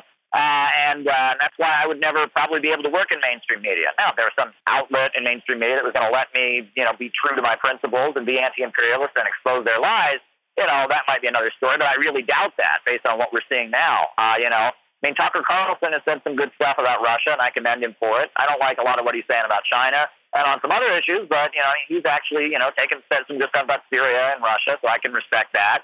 Um, you know, and I'm, you know, I mean, but at the end of the day, you know, I know who the war makers are. Uh, I know what happened to Iraq after the U S A invaded and was supposed to be liberating these people, and they were just supposed to love the United States and be throwing flowers. Look at Iraq. I know what Libya has been like uh, since, you know, remember how it was, it was just had to rescue those people from evil Gaddafi. Well, now things are so bad, people are drowning in the Mediterranean trying to get out of what we've done in Libya. I know what's, what's happened in Syria as a result of the U S A funding these rebels. I mean, everywhere these wars go, uh, people's lives get worse and worse and worse. You know, I risked my life on a ship uh, trying to get to Yemen with the Red Crescent Society of the Islamic Republic of Iran trying to deliver medical aid. And the Saudis bombed the port where we were supposed to arrive. This was in twenty fifteen. They bombed the port we were supposed to arrive on and, and killed a number of dock workers to prevent us from delivering medical aid. Uh, you know, they want us to believe Russia are the big aggressors in the world. I, I think we know who the real aggressors are, and, and you know, the enemy of American working families is not not in uh, not in Russia, it's not in China, it's not in Iran, it's not in Venezuela, it's on Wall Street, and it's in the Pentagon. And I'm going to keep saying that no matter what. And and and and first off, I'm glad Archie uh, picked you up because you are a great correspondent, and it was it was I would hate to have your loss in the world out there. And even with PayPal banning you, you'll find other ways to make money or other services that don't ban you. PayPal's not the only game in the sea, so good luck to you, Caleb. But and, and thanks again for your brave, good work.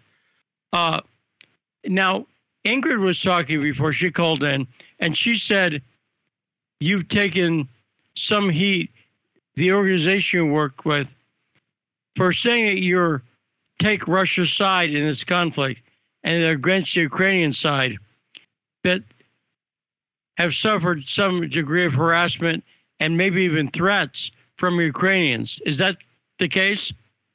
Oh, sure. Yeah. I mean, you know, we had a conference in Texas, uh, March eighth, right after all these things got going. We had a conference in Texas and, uh, you know, it was uh, pretty well attended, standing room only. It was packed, but we had quite a bit of security, and we removed a number of people who came to give us trouble. Um, you know, and we've been out in the streets. Uh, we had some pop-up demonstrations where we've been out in the streets, uh, you know, waving the flag of the Donetsk People's Republic uh, in support of uh, the peoples of the Donbas region who've been bombed and shelled and attacked for eight years, had fourteen thousand of them dead. Russia's taken in two point five million refugees from there.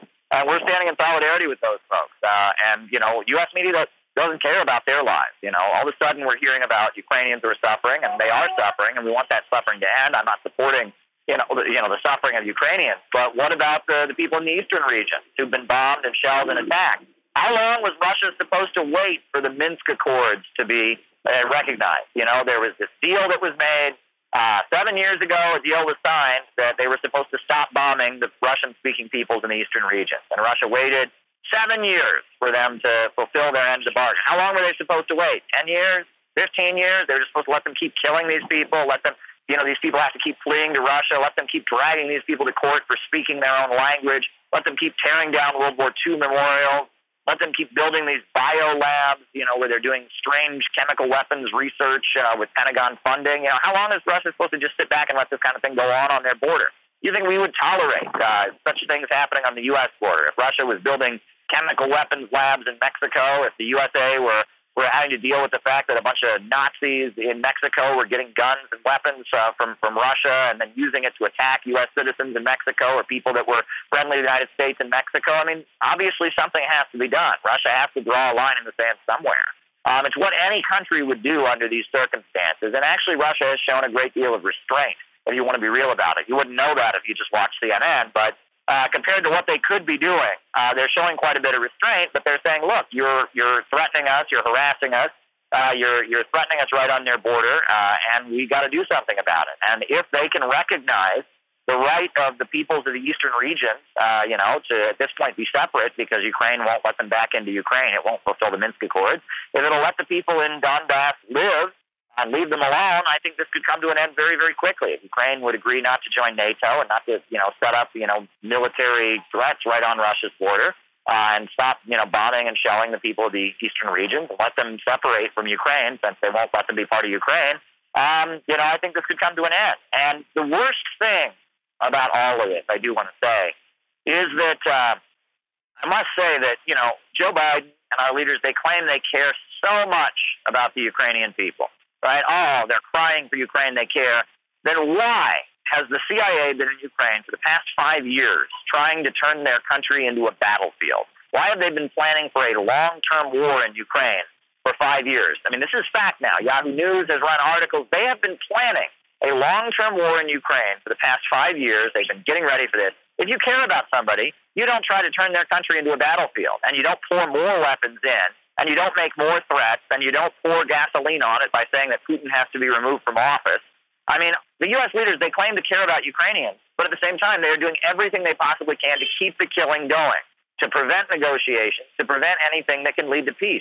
Russia wants to be out of there. They don't want this to be the new Afghanistan. Well, if they were in Afghanistan in the eighties and it, and it had horrendous effects, you know, not just in Afghanistan, but for the whole Soviet Union, right? And that, uh, you know, Russia realizes that it is not in their interest to have a long-term intervention in Ukraine. They want this to end.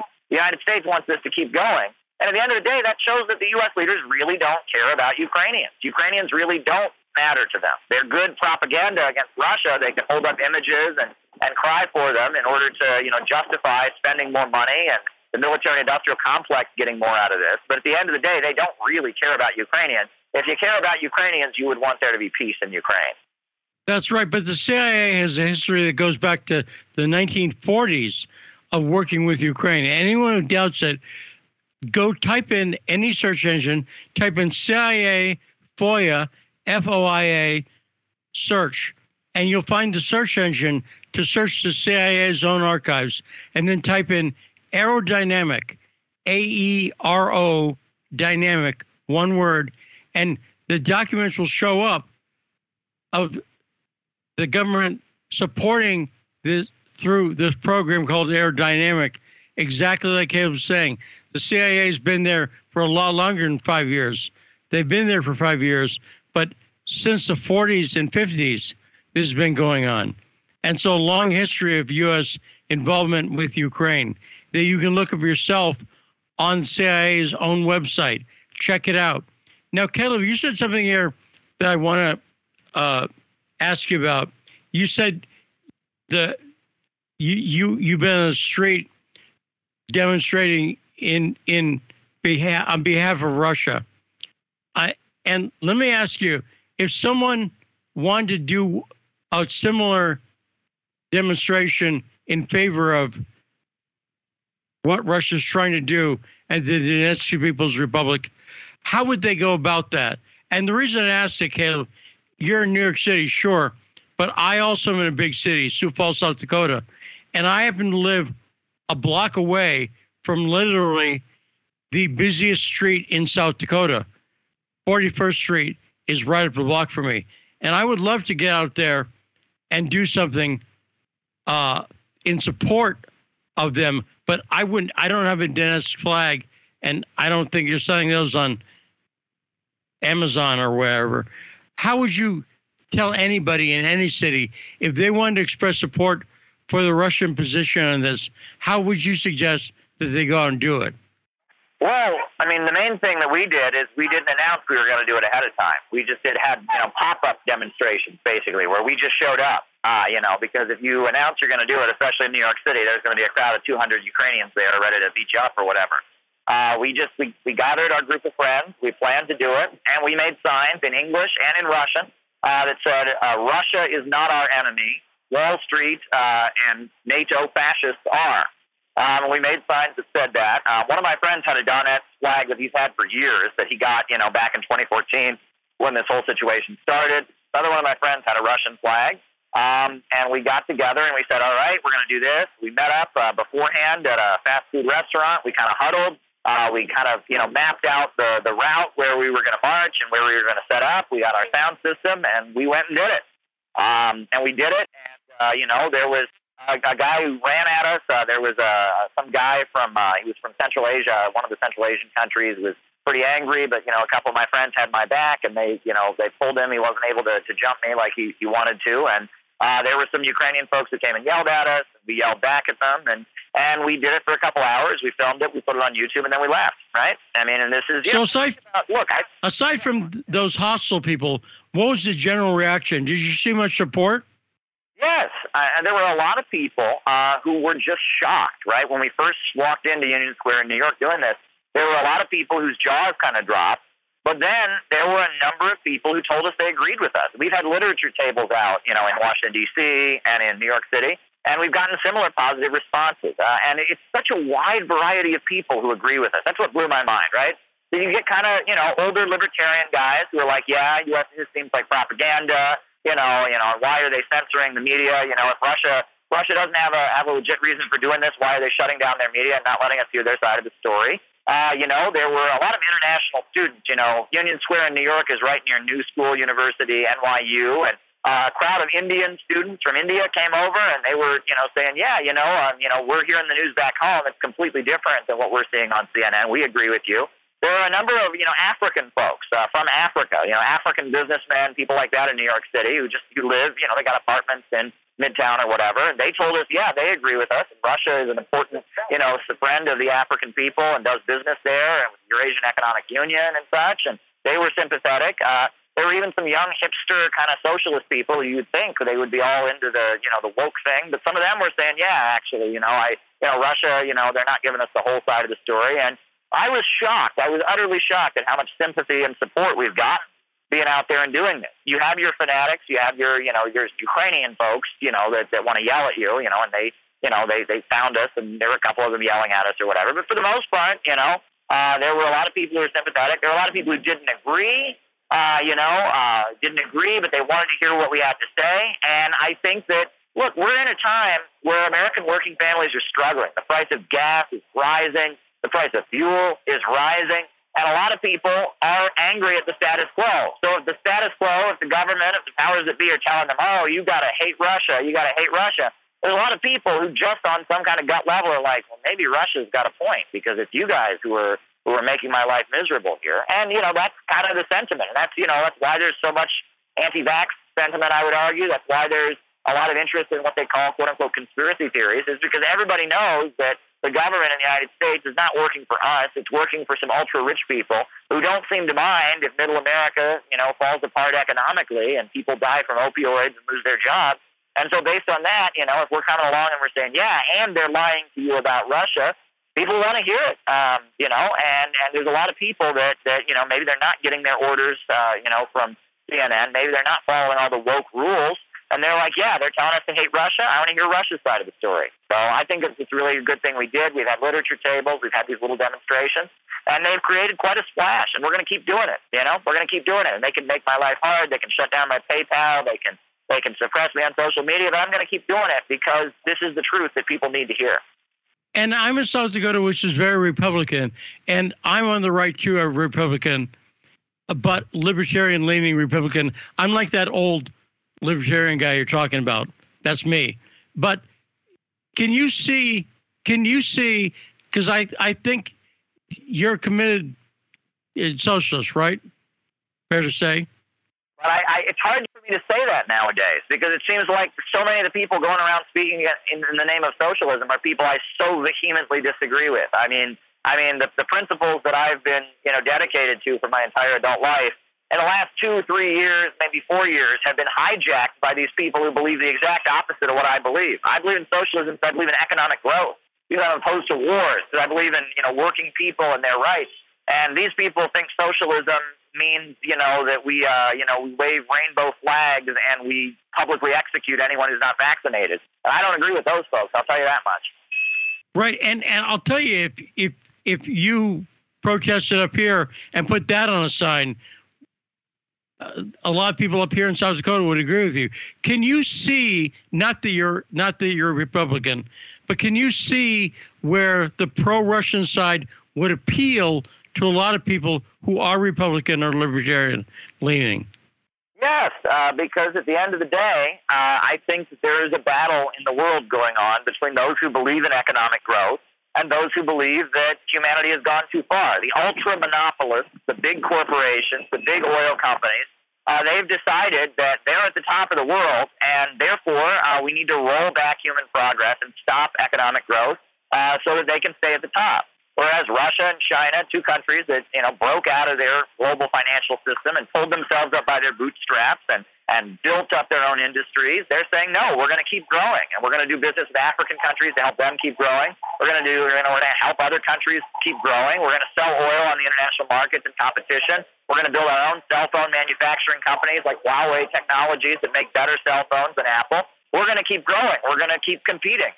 And uh, meanwhile, the ultra monopolists, uh, the, the ultra rich are saying, no, we got to stop. And there's too many people in the world. Uh, there's just too many of these people in the world. We got to reduce the human population. We got to reduce consumption. Hey, global warming, guys, that's just a game. You know, you know. Imagine a, uh, the, the kids' game, King of the Mountain, where one kid gets to the top and then he announces, all right, game over. I'm at the top of the mountain. That's what Wall Street is doing. But the world is going to keep going. Human beings are creative by nature. They want more than they already have. They want to advance to a higher stage, to higher forms of technology. And uh, I, I think that there are a lot of Republicans who would agree with that, and I think there's a lot of a lot of people who are more free market oriented who would agree with that. Um, you know, one thing that's been pointed out to me is that you know that in Russia and China, you know, the economies are you know there's a lot more state involvement. I mean, Russia, you got two state-controlled energy companies at the center of the economy. China, you, you know, the Communist Party and the state-run industries. But both of those countries have done a lot to build up their middle class. They're small business owners. It is much better to be a small business owner in China or Russia than it is in America. They have worked really hard to help people start tech companies, to help people launch their own clothing brands. To, you know, they are really building up their middle class and saying, all right, in addition to our state-run, like kind of socialistic state-run economy, we're going to let a middle class flourish to make our country stronger. Whereas here in the United States, we've done the opposite. We have crushed our middle class. You know, small business owners, especially since the pandemic, have just been devastated. They have been completely devastated. It's all about enriching those ultra monopolists like Jeff Bezos, like the Walton family that runs Walmart. So it's weird, you know, the, the difference between quote-unquote socialism and quote-unquote capitalism gets a little bit murky in this world when countries with largely state-run economies are trying to help the little guy in entrepreneurialism. And the United States, it says we love capitalism, is doing everything they, they can to crush him on behalf of these ultra-mega corporations. Well, and when you've been on the show in the past, you've put forward arguments, I, I won't say in defense because there's nothing to defend, but about China. You've made the best case for China that I've ever heard when you've been on the show. You are a, a, a and, and you've been reasonable, pointing out they brought a huge amount of people out of poverty.